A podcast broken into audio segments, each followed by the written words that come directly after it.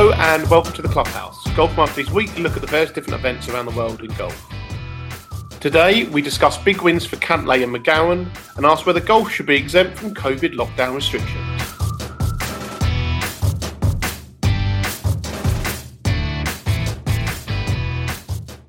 Hi, I'm Paul McGinley, and you're listening to the Golf Monthly Clubhouse podcast.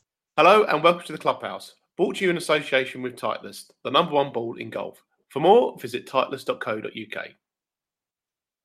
Hello and welcome to the Clubhouse. My name is Tom Clark, and this week I'm joined by two people. Uh, the first is Elliot Heath. Hi, Elliot. Hello, Tom. And second is Nick Bonfield, who returns after a month doing something or other. How you doing, Nick? I'm well, thank you. I, I can't hide from you two anymore, unfortunately. So, so back I am. No, no. You all right? Yeah, yeah, all good, all, all, all fun and games. I'm sitting in my kitchen, which is um, currently a bit of a building site because I'm having a uh, loft extension put in. But uh, yeah, no, all, all fun and games.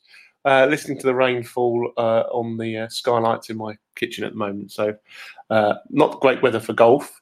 Elliot, did you play any golf at the weekend? I think you did, didn't you?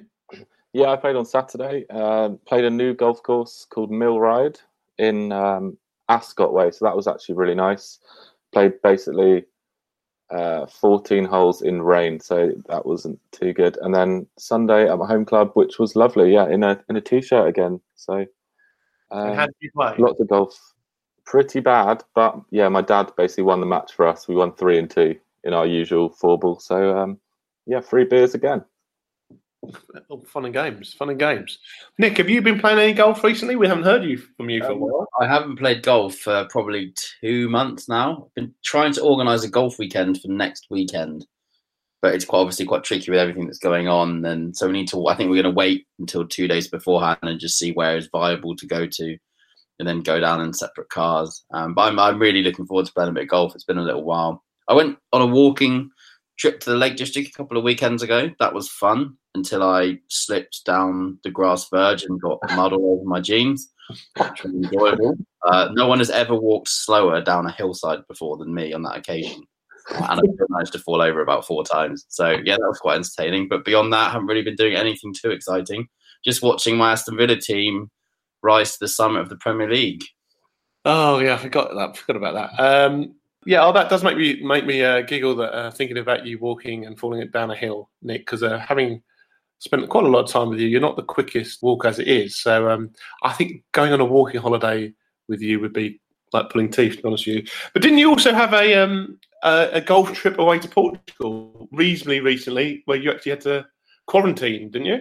Yeah, no, so I quarantined for 14 days on my return, but it was it was definitely worth it. So me and a couple of friends had booked this ages ago, probably in about February time before it all kicked off, and booked this villa in the outskirts of Lisbon. And me and my flatmate decided to go a few days beforehand. So stayed at the lovely Quinta da Marinha, which is just a gorgeous hotel, and played around the golf there. Was also fortunate enough to play at Oitavos Dunes, which is um, just an absolutely beautiful golf course too. I mean, one of the one of the best golf courses in the world as per some rankings, and you can certainly see why it's ranked so highly. And then me and my a few of my friends had a, a another round. This would be on the Friday morning, and we'd all got there on the Thursday. So as you might imagine, there were a few few alcoholic beverages consumed on the Thursday evening, but nonetheless, we played Arrow, Aroeira. I can never say it properly, which has a couple of golf courses, but we played Aroeira one, and it's this beautiful sort of tree-lined golf course. I think it's referred to as the Wentworth of, of Portugal, or some people have given it that moniker, and you can certainly see why. Yeah, there's lakes, there's this tree-lined, it's rolling, rumpled fairways. It's really beautiful, serene golf course. So did very well to play three gorgeous golf courses out there, and it was definitely worth the quarantining on my return. I mean, that, that, that golf course sounds far too good for you, Nick. Did you actually play any any they good? Were, to be honest, I was absolutely dreadful. I mean, I played pretty well for one six-hole stretch on the third day, but beyond that, I was fairly dreadful. oh, sounds like fun. Sounds excellent. No, it was excellent. It was so good to get away and have some sunshine and just be with my friends in a villa and just being in their presence and hanging out and having some fun, going to the beach, playing some golf, that sort of thing. And I'd definitely do it again if I had the opportunity. In fact, I'm trying to go away in late November somewhere that will have us where we don't have to quarantine on, on entry and don't have to quarantine on return. So I think at the moment that list looks like either Madeira or Cyprus. Yeah, uh, Cyprus, which is uh, that's a very good segue. I'm going to use that right now. because there, uh, there was a European Tour event at Cyprus um, this week um, being played at Aphrodite Hills, which is a fantastic golf course. I actually went to Cyprus last year on holiday, but I didn't actually play any golf. But Cyprus is a really, really nice place to go away to. I've had loads of friends who have gone away recently to Cyprus because mainly it must be on the uh, um, the safe travel list, I think, isn't it? So um, Probably the only place in Europe where you can get reliable sunshine in November as well. Yeah, I think that. Or where else could you go to? The uh, The weather in Greece isn't particularly. The Greek islands is not particularly good either. Um, no, that's true. That's true. But there's like places like uh, Lanzarote you could go to, stuff like that around there. Oh, Canary Islands. Do you not have Yeah. to quarantine? That's no, I think they've just. I think they've just come off the list, haven't they? So that, that you can actually you don't have to quarantine anymore. interesting. Yeah, yeah. Have a look. I shall do some research into that when we're not on the golf podcast.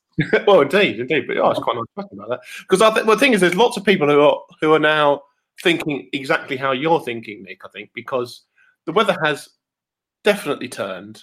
Um, it's been an odd odd year for weather anyway. When we when we first went on to lockdown and it was about 40 degrees or whatever it was, we had glorious sunshine.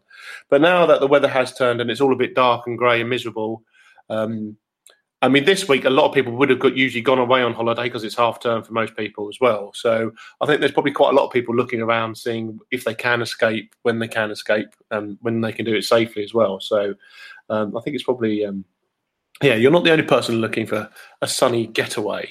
Well, and you can play golf in a lot of these locations that aren't on the list. Madeira's got some nice golf courses. You know, the, the Canary Islands also, and as you, as you mentioned, Aphrodite Hills, where the European tour is this week too in Cyprus. Yeah, absolutely. And we'll come on to uh, that a little bit later on. But we've already kind of touched on the main uh, talking point that we're going to uh, concentrate on this week, and that is golf and uh, the lockdowns that we're all uh, having to suffer at the moment. Um, Elliot, we've had uh, all kinds of things these last week or so, haven't we? Republic of Ireland, all their courses shut now for six weeks. Wales, I think, for two weeks. Um, what's your thoughts on this?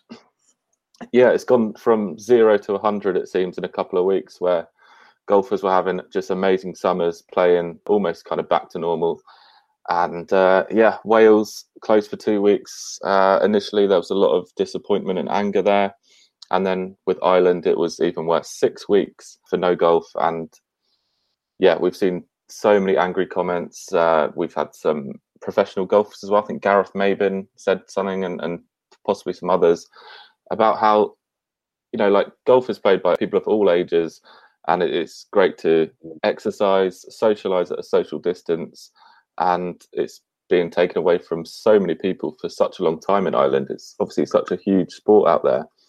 And i get closing clubhouses i get not allowing four balls and stuff but i think you know we're getting used to living with this virus now and there was data that sports aren't really where it's spreading. I think there was only nine cases so, yeah, I think it's incredibly harsh, and I think that's what all the golfers in Ireland are thinking at the moment.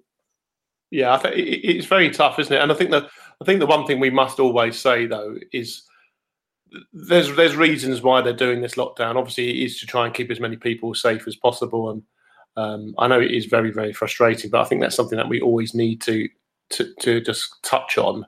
And even the places which aren't in lockdown, obviously the, the courses in England are still still open. For example, you know we still need to make sure that everybody is behaving in the right way and um, taking the precautions that, that they need to. Um, Nick, do you think they've got they've gone too far though in, in some of these places? Do you think that um, in Ireland, yes, I, I think it's hard to really see a justification for it for six weeks. I mean, if you were drawing a sport or activity from scratch to be COVID safe during these times, you'd, you'd draw up golf, wouldn't you? Hmm. Go to the course in separate cars, play in a two ball, t- don't touch your opponent's ball, don't touch the flagstick. You're playing on this massive golf course that has loads of space, so you don't need to get close to each other. I think it's incredibly harsh in Ireland. I also think it's somewhat harsh in Wales. Having said that, I think it's probably an optics thing. So if they're trying to promote and instill this 17 day fire break lockdown, and some people are seeing people going onto a golf course, it probably makes them more inclined to think, well, if they get to do their hobby, then why should I, you know, why should I have to stop mine? So I kind of understand it more in Wales, but in Ireland, I think it's really difficult to, to justify, to be honest with you. I mean, it's an inherently COVID safe sport.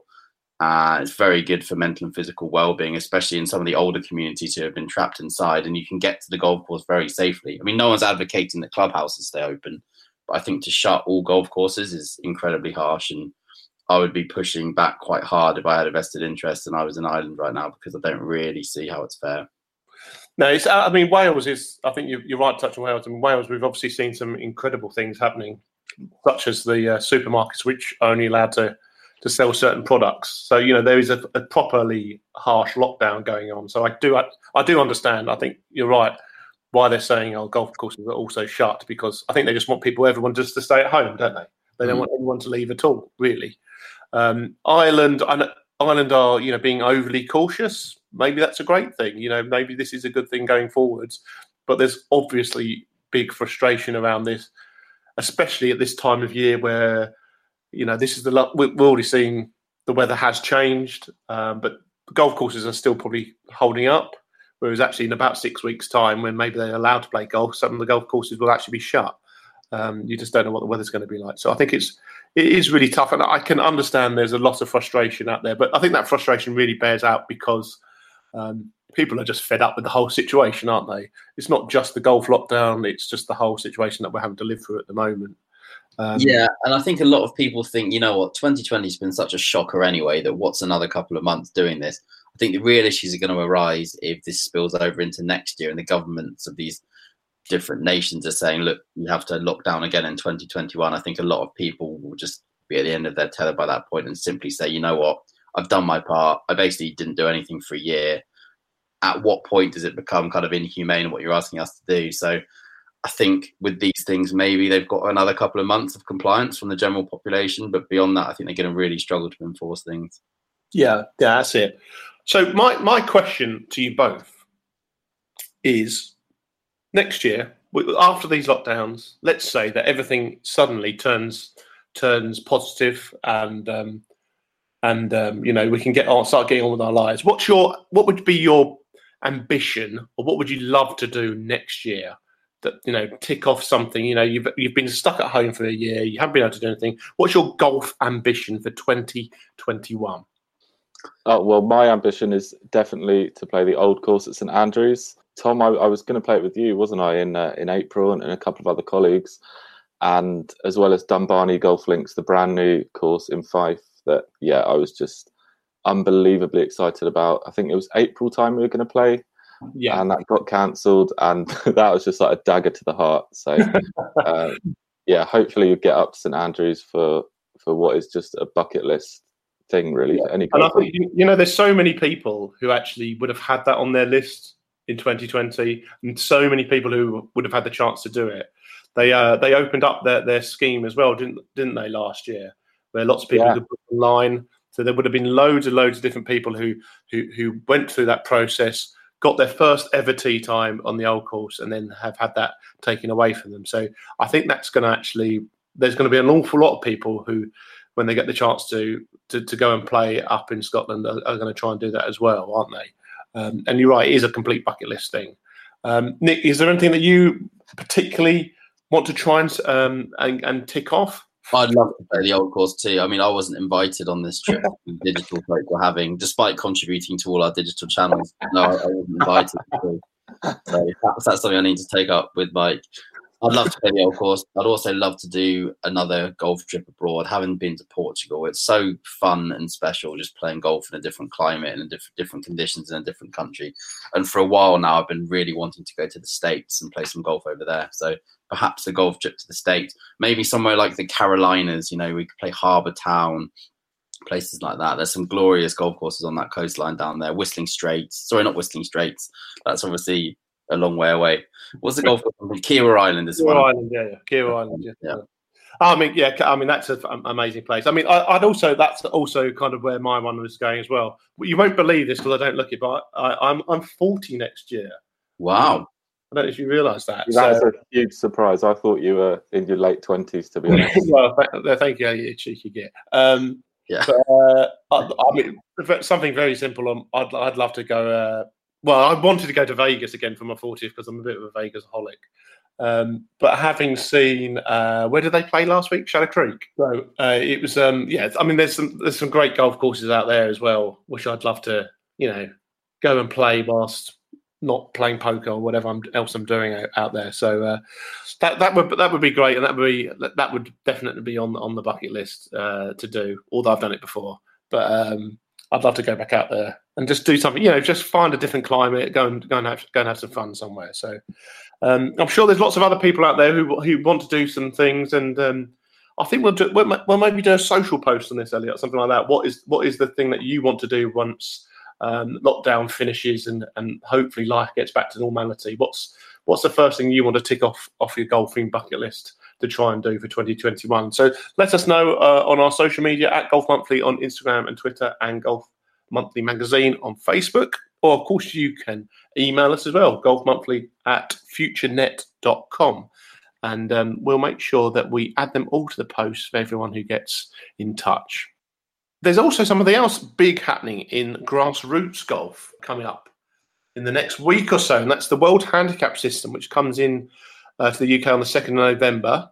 Uh, we've done a huge amount of website articles about this, so you can find out everything that you need to about this. But last week was a particularly big week for this because um, in, in, England, anyway, England Golf turned on their website where people could start logging on and finding out if their handicap had changed. And um, it more or less crashed the website, didn't it, Elliot? yeah, it, it, has today again as well, but um, it's back up and running now. England Golf have said, and yeah, it's not finalised just yet. It does say that on the website. It may change, and certainly for my club, there's been a little bit of an error. It's been done off the wrong tees, but there were some some very funny handicap changes. Like my dad, for example, had just got down to 14, which is his best handicap in a few years, and they put him straight back up to 19. So uh, he'll he'll be hoping that uh, when it's recalculated, it's a little bit back to normal. I went from 4.7 to 4.9, and hopefully I can get down to four because that'd be quite nice. But yeah, it is what a week away now, so I, am really excited to to get stuck in. Uh, I would say as well, it's coming into play in Ireland as well, but obviously, sadly for them, um, they can't get out and play at the moment, which is obviously a shame, which we've already said. Yeah, and and um, it's. I think you're right. Actually, originally when there's a few mistakes, people going, "Oh dear, there's a few issues with this." But actually, the whole I think that was the whole point of going live with it before that second November date, so that any um, any wrinkles could be ironed out and any problems could be could be actually sorted before kind of like the go live day there is a few things which people are going to have to start getting their head round, aren't they? What do you think is the biggest thing? Slope rating of courses? Well, I think it's actually very simple because every single first tee that you will play will have a very easy graph for you to convert your handicap index into a course handicap. So just because I'm a 4.9 index doesn't mean that I'm going to get five shots in every single round I play. Yeah, I wouldn't worry about it too much because it'll all be quite simple when you uh, get to the first tee. Yeah, and I, th- I think that's I think that's really uh, something that we've got to be to try and clear up as well because some people are thinking, "Oh God, this is a completely new system that I've got to look at." I mean, it's not, is it? The, the game of golf isn't changing. Uh, you know, you still got to try and get the golf ball in the hole in the few shots possible. So it makes a lot of sense to have it homogenized as well, doesn't it? So you can go and play your you go on your golf break as we've discussed and, and it's still quite easy to digest because it's how you've been applying things in england as well so i think that makes a lot of sense as well yeah exactly and i think this will suddenly become second nature to a lot of people um, and it's all about I, I, think it is good because golf courses some are easier than others so i think it's also it's also right that some of these courses are getting ranked properly and and also then people are getting the right amount of shots that they should be um, I think it, there's there's been if your home club, for example, has two golf courses, I think it's quite interesting to see people. You, you will actually have different handicap for each course and things like that. And um, these are all things which I think, in the long run, are going to be really good for golf clubs, aren't they? And hopefully, people will also then kind of understand their handicap and the whole handicap system a bit a bit clearer as well. Don't you think? Yeah, definitely. Uh, I also really like that you can hand in general play scorecards as well don't have to, but um, as long as you declare it before you go out, you can hand it in and it will affect your handicap. So that's good as well. Yeah, that's it. Absolutely. Uh, so, who are the? I think I've seen a couple of things, but what are the hardest golf courses which have been ranked? I think Wentworth West is that is that right? That has, got, has come up with the hardest handicap. I think it's 154. Is that right?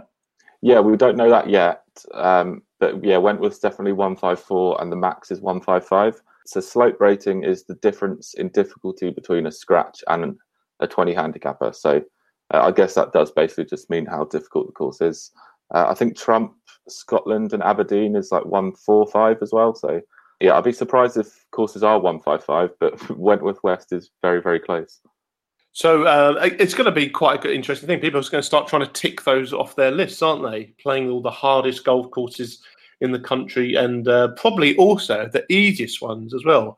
Nick, you're probably someone who tries to play the easiest ones and tries to uh, get as many birdies as possible. You're still on this. What what handicap would you be happy with me playing off? the new system. I'm, I'm not. Get, I don't think I'm going to get involved. You basically single-handedly forced me to play off 12 when there's no way I'm a 12 handicap golfer. Most would agree I'm somewhere around the 15 mark. But no, to placate you, I have to play off 12. Well, Nick, that's your own fault. For when you uh, shoot, how many birdies did you have in that round at Royal Lytham? I had one crazy round where I had five birdies. Exactly. So you had five birdies round an open rota course. I also um, had seven blobs and got 31 points. Yeah, okay. But you had five birdies around that and, and took an awful lot of money that weekend. So you know what? You can get over it. Uh, but uh, yeah, there you go. I think you got you got more birdies in that round than I'd had the rest of the year. I think at that point. So um, uh, fun and games, fun and games. But yeah, that's uh, you know, it's a lot of uh, conversation obviously going on about this, and there's a bit of confusion. But hopefully, there's a few articles on the on the Golf Monthly website, or just Google it, and and I think we'll be in the um, pretty near the top of the search rankings. Yeah, click out, check out the uh, articles that we we've done because it's all there to help you out. Also, I will also point people in the direction of the Golf Monthly forum as well, which is on the website, which is full of like-minded golfers all who are very passionate about the game and all going through this whole process themselves. There's actually a lot of really good information being shared on there as well. So do check out the Golf Monthly Forum if you haven't uh, checked it out before. Uh, we're going to move away now from the grassroots game and look at the pro game and a quick look back over the events of the weekend just past. Uh, starting with the Zozo Championship, uh, where Patrick Cantlay shot the closing 65 to beat Jon Rahm and Justin Thomas by one to win his third PGA Tour title. Cantlay equaled his career best of nine birdies in a single round on day four at Sherwood Country Club. American is now up to ninth in the world. Uh, Rory McIlroy made 29 birdies. 29 birdies. That that puts your figure into comparison, Nick, uh, for the week, which was the most in his PGA Tour career. Despite that, he finished tied 17th. Tiger Woods, who we had been uh, bigging up last week, saying how well he was going to do, finished 72nd in the 78 man field. Um, so, you know, uh, some work to do if he's going to successfully defend his title at Augusta in a couple of weeks' time. So let's start with Cantlay. I thought he was very impressive. Actually, surprises me when they said in the broadcast that this was only going to be his third win because you associate him with having far more because he's been a probably mainstay in the world's top 10 for the best part of a year now. I know he's fell outside it, but now he's back in where he rightfully belongs. And he's a, a heck of a ball striker and someone who I always pick when I'm on the podcast. So it's quite funny that he, he won the week after I wasn't on. But I, I do see him as a major contender for Augusta with his ball shape, with, with the distance he hits it off the tee, how straight he is off the tee, and kind of just the strength of his all round game, really. I think he's really one to watch. And it would have been even if he hadn't won at Sherwood. Yeah, he's absolute class. He uh, spent 55 weeks as the world's number one amateur player. Uh, had a, a, terrible start to life as a pro with some personal issues. Had a, a, a, tragic death of his best friend and caddy. Had some awful injuries as well. And I think these last few years, we just really see him start to take his stride as a professional. Uh, yeah, he's only going to go from strength to strength. I think there's no weaknesses in his game. He's great on the world stage. Um, yeah, he's just a, a brilliant player. Yeah, and he's another one of those players who, especially for people who don't follow golf that closely, won't know too much about him. Um, and he, he always seems to get very long odds because I don't think he gets that much backing, really, especially uh, when some of the really, really big names are there. But if you look at his the last three years, it, oh, sorry, the last four years. Let's look at the last four years. His world rankings: 697 at the end of 2014. Then he obviously had a little bit of a break and stuff like that. And then 2017, he was 38th in the world. 2018, 18th. 2019, 7th. So he keeps on going further and further down the world rankings.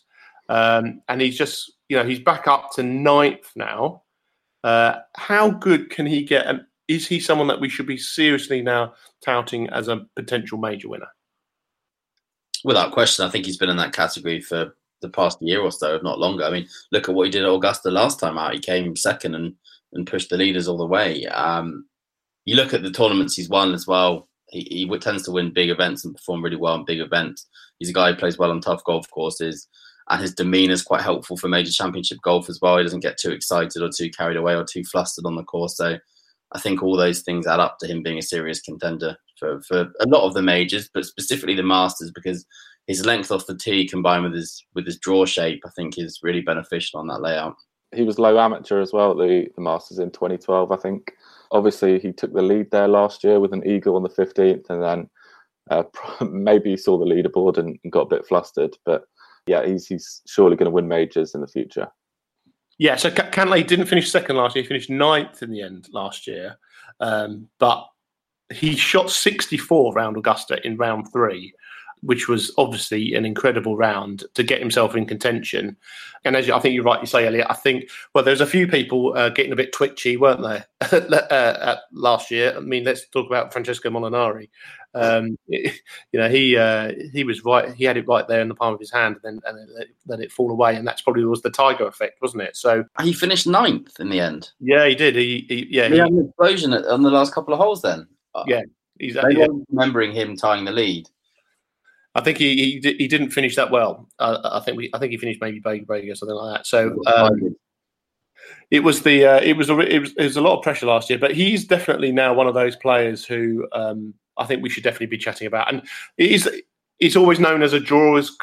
You know, a drawers usually play that quite well at Augusta, don't they? So he's certainly uh, coming into form at the right time with with uh, Masters only a couple of weeks away now, uh, which I can't wait for, of course. Um, let's also talk about Rory, someone else who obviously has um, Augusta ambitions. Uh, 29 birdies, that's an awful lot of birdies in a week. Um, and do we think, you know, kind of what we mentioned last week, he's just got too many bad holes in him at the moment. If he just had a, could secure a few more pars, he's going to be shooting up the leaderboards, isn't he, Elliot? Yeah, that's what he was saying. He was uh, he was saying he had a lot of mental errors lots of shots where he was a little bit too aggressive and got punished for them. And I think that possibly comes down to his caddy. I know this conversation has been talked about over and over again, but if he had a veteran caddy that just said to him, Rory, just stick it in the middle of the green, mate, make a par, or you might even hold the putt for birdie, that's a great way to make more pars and, and take away the, the bogeys and doubles. So, yeah, I know Rory loves to do things on his own. So yeah, hopefully he can just sort it out himself. But he shouldn't be um, taking on silly shots and, and, being too aggressive in big tournaments like the Masters, where it, it's basically you just got to par all the holes and birdie all the par fives. Yeah, Nick, do you think he just needs to um, to maybe just get a bit of better course management going out there? I mean, it's all very yeah. well, you know, he, he, should just hit the green, but you know, if he's obviously playing pretty well to have 29 birdies. And obviously, that aggression helps him get those 29 birdies. But it, I find it very frustrating. Um, he seems to have a double almost every round at the moment, doesn't he? He does, but I think Zozo Championship and the Masters are apples and oranges, really. I think that his strategy will be more on point at Augusta. The most encouraging thing is you don't make 29 birdies in a round without putting well. And statistically, his putting's better this season than last season. Um, it is somewhat concerning that short game's not particularly strong at the moment. Obviously, it'll need to be sharp at Augusta because you are going to miss greens there and and miss on the wrong side at times. So you will need to improve on the short game. But I think for now there are more positives than negatives for sure. And I think it plays quite nicely into his hands in November too. So don't want to jinx it, but perhaps the pressure will be off as well because he's not going for that career Grand Slam in in April with the massive build up leading into it. So uh, maybe I'm starting to think that maybe he might do it. You know. Well, let, us I mean, I, I, hope he just has a good week to honest Augusta. Um, when I was there a couple of years ago, when Patrick Reed won, he obviously was in that final group and had a, had a really good chance then. Um, and he does feel the pressure there. You know, if anyone remembers his first tee shot where he hit it very, very right, there is a lot of pressure on his shoulders, whether he says it or not. Um, but well, we'll have to wait and see. And then the, the last person we obviously want to chat about is Tiger Woods, who uh, we gave a big build up last week. Elliot. I'm going to blame this on you, Elliot. You, you, yeah. you were. Had I been on the podcast last week, I would have countered any of your arguments because I don't see how you could have proposed Woods having a good week. Uh, yeah, I can't remember either. Uh, but uh, we we thought he because he he, play, he played there so many times and, and, had a lot of success there. We were thinking he was going to do well. He, did, he I don't think he played badly, did he? Um, this week, but he just his his game wasn't on on. He just wasn't right, was he? He still he still just hasn't had enough tournament practice. I think is the biggest issue. So I'm glad he's got four rounds under his belt. I think that's really really good. But he needs. Do we know if he's going to play again before Augusta? Uh, he may play Houston next week. I would be surprised if he does, but uh, yeah, he hasn't said that he's not going to play yet. But I'm not sure he played well. The greatest player of all time, shooting one under par for four rounds on one of the easiest golf courses of the year, is uh, I think quite a worrying sign. Uh, but I do like the positive that he did complete four rounds, which he hasn't really been doing very often. So yeah, he, he, he desperately needs to find something in the next sort of 10, 12 days. Otherwise, he will not be anywhere near the top of the leaderboard at Augusta. It's mad, isn't it, that we're talking about a professional golfer completing four rounds as a positive thing. I just I can't. Apart from the fact that he could do well at Augusta blindfolded, I can't see how you can present an argument that he's going to do well. Statistically, last season he's losing shots off the tee, around the greens, to, in strokes gained total and in strokes gained putting. I don't see how you can present an argument that he's going to have any sort of success next week. Really, when you consider how many good players there are these days and how many of the good players are consistently challenging week in week out. Yeah, I think there's no doubt he he's obviously got a lot of work to do. I mean, he's if you look in the last, I'm just looking at his his tournaments for the for the year. In the last eight, I think it's the last eight weeks. Actually, the last nine weeks, he's only played twice. One of them was at the US Open where he missed the cut, and the other was last week. So it's you know, he, he just doesn't seem to be playing enough golf at the moment. Uh, he's trapped because he probably knows that he needs to play more golf to find a groove, but his body won't let him play more golf. Hmm. So I don't how he's going to improve really, given that given that cycle that he seems to find himself in. Yeah, I mean, I I'm never going to write Tiger off at Augusta. By the way, um, I can see him playing well down there, no doubt. I can see it happening. Is he? He's not going to. He's not going to be able to uh, you know, he's got to have a different tactic to say Bryson. Whether we want to talk about Bryson hitting the ball 400 yards, apparently uh, the other day, um, you know, he's he's not going to play like those guys. He's going to have to just play it his way. But he, playing it his way has worked uh, uh, several times, and he's got a fantastic record around there. So um, I think I, I hope he plays another tournament at Houston. I don't know. I don't think he will, but uh, I hope he does. Um, because he has, you know, he's he's seen it. It was only a year, you know, a year ago that he won the Zozo Championship, you know, and that was a fantastic victory and an unexpected victory. And the week he won that having taken a lot of time off before. Yeah, he took he'd taken so proven that he had to turn up with no no rounds under his belt and perform well. Exactly, like, the major's a different kettle of fish, and it's not just the fact it's a major; it's the fact that so many of the world's best players are in good form too. I just I can't see it happening. Again, yeah. like you, I'm never going to write him off Augusta. I just can't see it happening. Yeah, I mean, I mean, last year going into Augusta, he'd had a, a, a decent match play um, where he finished fifth, and then that was a couple of weeks before the for Augusta. So he obviously found something then. Well, last year, I think we need to look at that, saying that it was ten week gap between him playing at the BMW Championship last year and finishing 37th, and then going to play the Zozo Championship and winning. And then the next event, he was fourth at the Hero World Challenge, which obviously is, is what it is. But then the next event after that, the Farmers Insurance, which was which was something like six weeks later, he finished ninth. So he, you know, this this is not that long ago. So I, I think you know, I think all he needs is to find something to click, and um, I think he'll he, he's definitely got a chance. Um, I don't, think I don't think that the time of year helps him either because he struggles more with his back in colder conditions and he's not hitting the ball anywhere near as far as he used to. So he's going to be coming into some of those par fours at Augusta with four and five iron when some of the other players are going in with eight or nine iron. So that's going to be a factor too potentially. I think um, on the on the weather, Nick. I think um, that is going to have, have an effect. I, I, you know, I think the weather over there is okay at the moment, but you've got to get lucky. Um, and if the forecast is nice and it's nice and sunny, and he can he can play, I think that will obviously affect him. If it's cold and wet and the wind's blowing from the the, the wrong direction, I think he he will definitely struggle. But I think a lot of people will struggle, to be honest with you, there. So um, it's all very very exciting and not you know not long to go before we can uh, stop talking about it and start watching which i think we all want to want to do so over the next couple of weeks we're obviously going to be building up to uh, the masters which starts uh, in mid-november so um, do keep uh, an eye out for all the stuff happening on the website and of course the podcast as well having said that what i would say sorry to, to i know you're just wanting to segue into another area but i'm just looking at the forecast mm-hmm. long-term forecast it seems to be low 20s and sun yeah. Uh, which is we, would take over here, wouldn't we?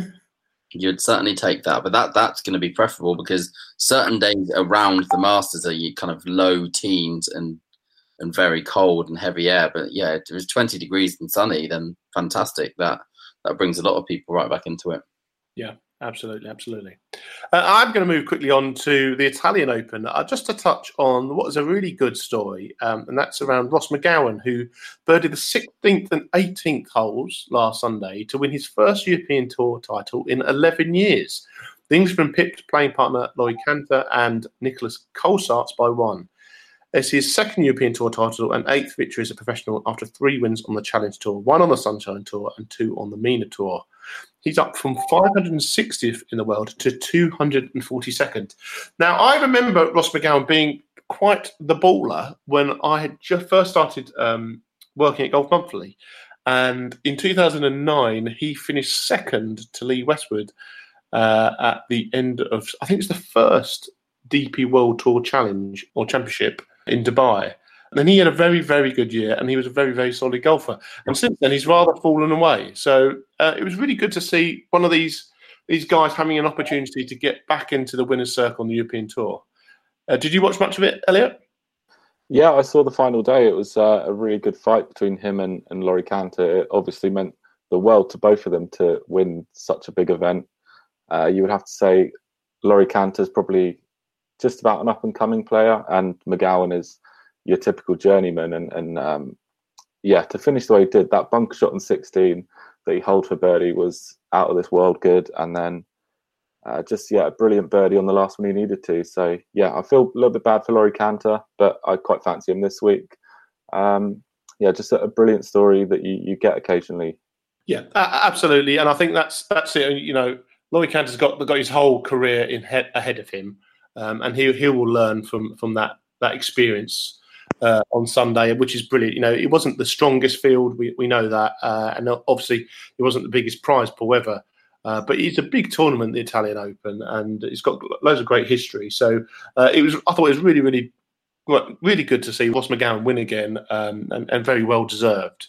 And now he can focus on improve. He doesn't have the pre- he's not playing under the pressure of trying to keep his card which mm. I think psychologically is so huge. He can actually afford to take a couple of months and work on some areas of his game that he's not been content with over the last few years because he hasn't been able to take time off because he's so concerned about money, etc. So now that he has pressure under his shoulders in that regard and, and has his card for the next couple of years, then you might start seeing more out of him by virtue of the fact he can dedicate more time to kind of improving certain areas and also just the fact that he'll be playing without stress, which yeah. is so beneficial. We've seen so many times how if you remove stress and it brings out the best in people, it's just basic psychology. So look for for, for Ross McGowan to probably have quite a good 2021 as well.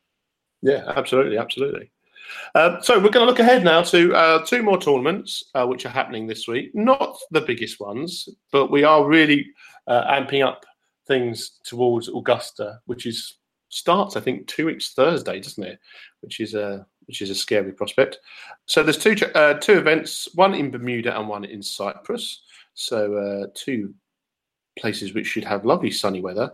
We'll start with the Bermuda Championship. Port Royal hosts the event this week, featuring the likes of defending champion Brendon Todd, Henrik Stenson, and Danny Willett.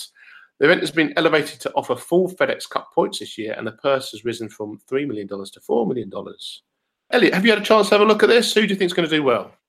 Uh, I'm not sure on my tips, no, but yeah, I remember this course very well actually from the old Grand Slam of golf, was it, where all the four major champions used to play, and, and Padraig Harrington would get drafted in at the last minute.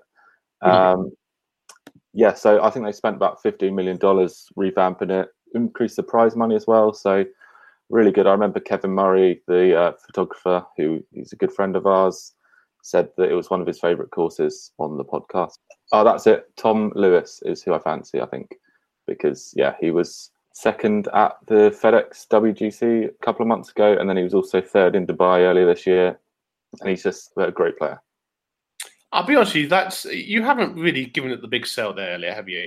You couldn't even remember who your tip was. That's how uh, that's how uh, confident you are in this pick. Is that what you're saying? Uh, I haven't got into the depths that perhaps you might have done uh, as the official GM tipster. okay, good, good, good sidestep there. Sorry, I would say um, steer clear of Henrik Stenson.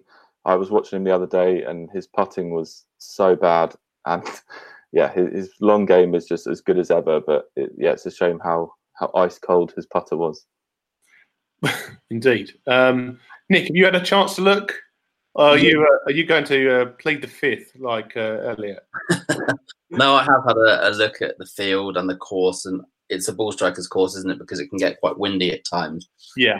And I'm looking at someone like a Harold Varner the third, who was 13th in Vegas. All areas of his game statistically were quite sharp, and he's been one of the tour's best ball strikers for a while, which will be beneficial at Port Royal in the wind. And it's time for him to win. He's won the Australian Open on the European Tour, but he's never won a PGA Tour, despite events, despite putting himself in contention on more than a couple of occasions. So, like to see Harold Varner third get over the line this week. Yeah, I think uh, that's not a bad shot at all. I mean, as you mentioned, it, it, does sometimes can get a bit windy on the course. It's right on the coast, so there's a couple of people I think we should probably just touch on. I usually go, oh well, it's an American, it's an American event, you know, um, PGA Tour, always back the Americans. Well, actually, I'm going to not even mention an American, but Rafa Cabrera Bello, who's been playing pretty decent golf the last few weeks, he's sixty to one, and um, he's also a very good player in the wind, as as as is Branden Grace who mm. uh, is is 80 to 1. So, you know, some pretty decent odds about the place. But I think it's quite wide open this week, we'd say. No, uh, Will Zal- Zalatoris, who I can't even say his name, is is actually favourite along with Brendon Todd. So, I, with those two guys as favourites, you know you've got a, quite a lot of uh, opportunity around and someone's going to have an each way finish and have been three figures starting off with. So some really good chances for some each way money to be won as well. So um, do check out the golf betting tips by googling golf betting tips and clicking on our posts, or of course you can just go direct to the Golf Monthly website, golf-monthly.co.uk.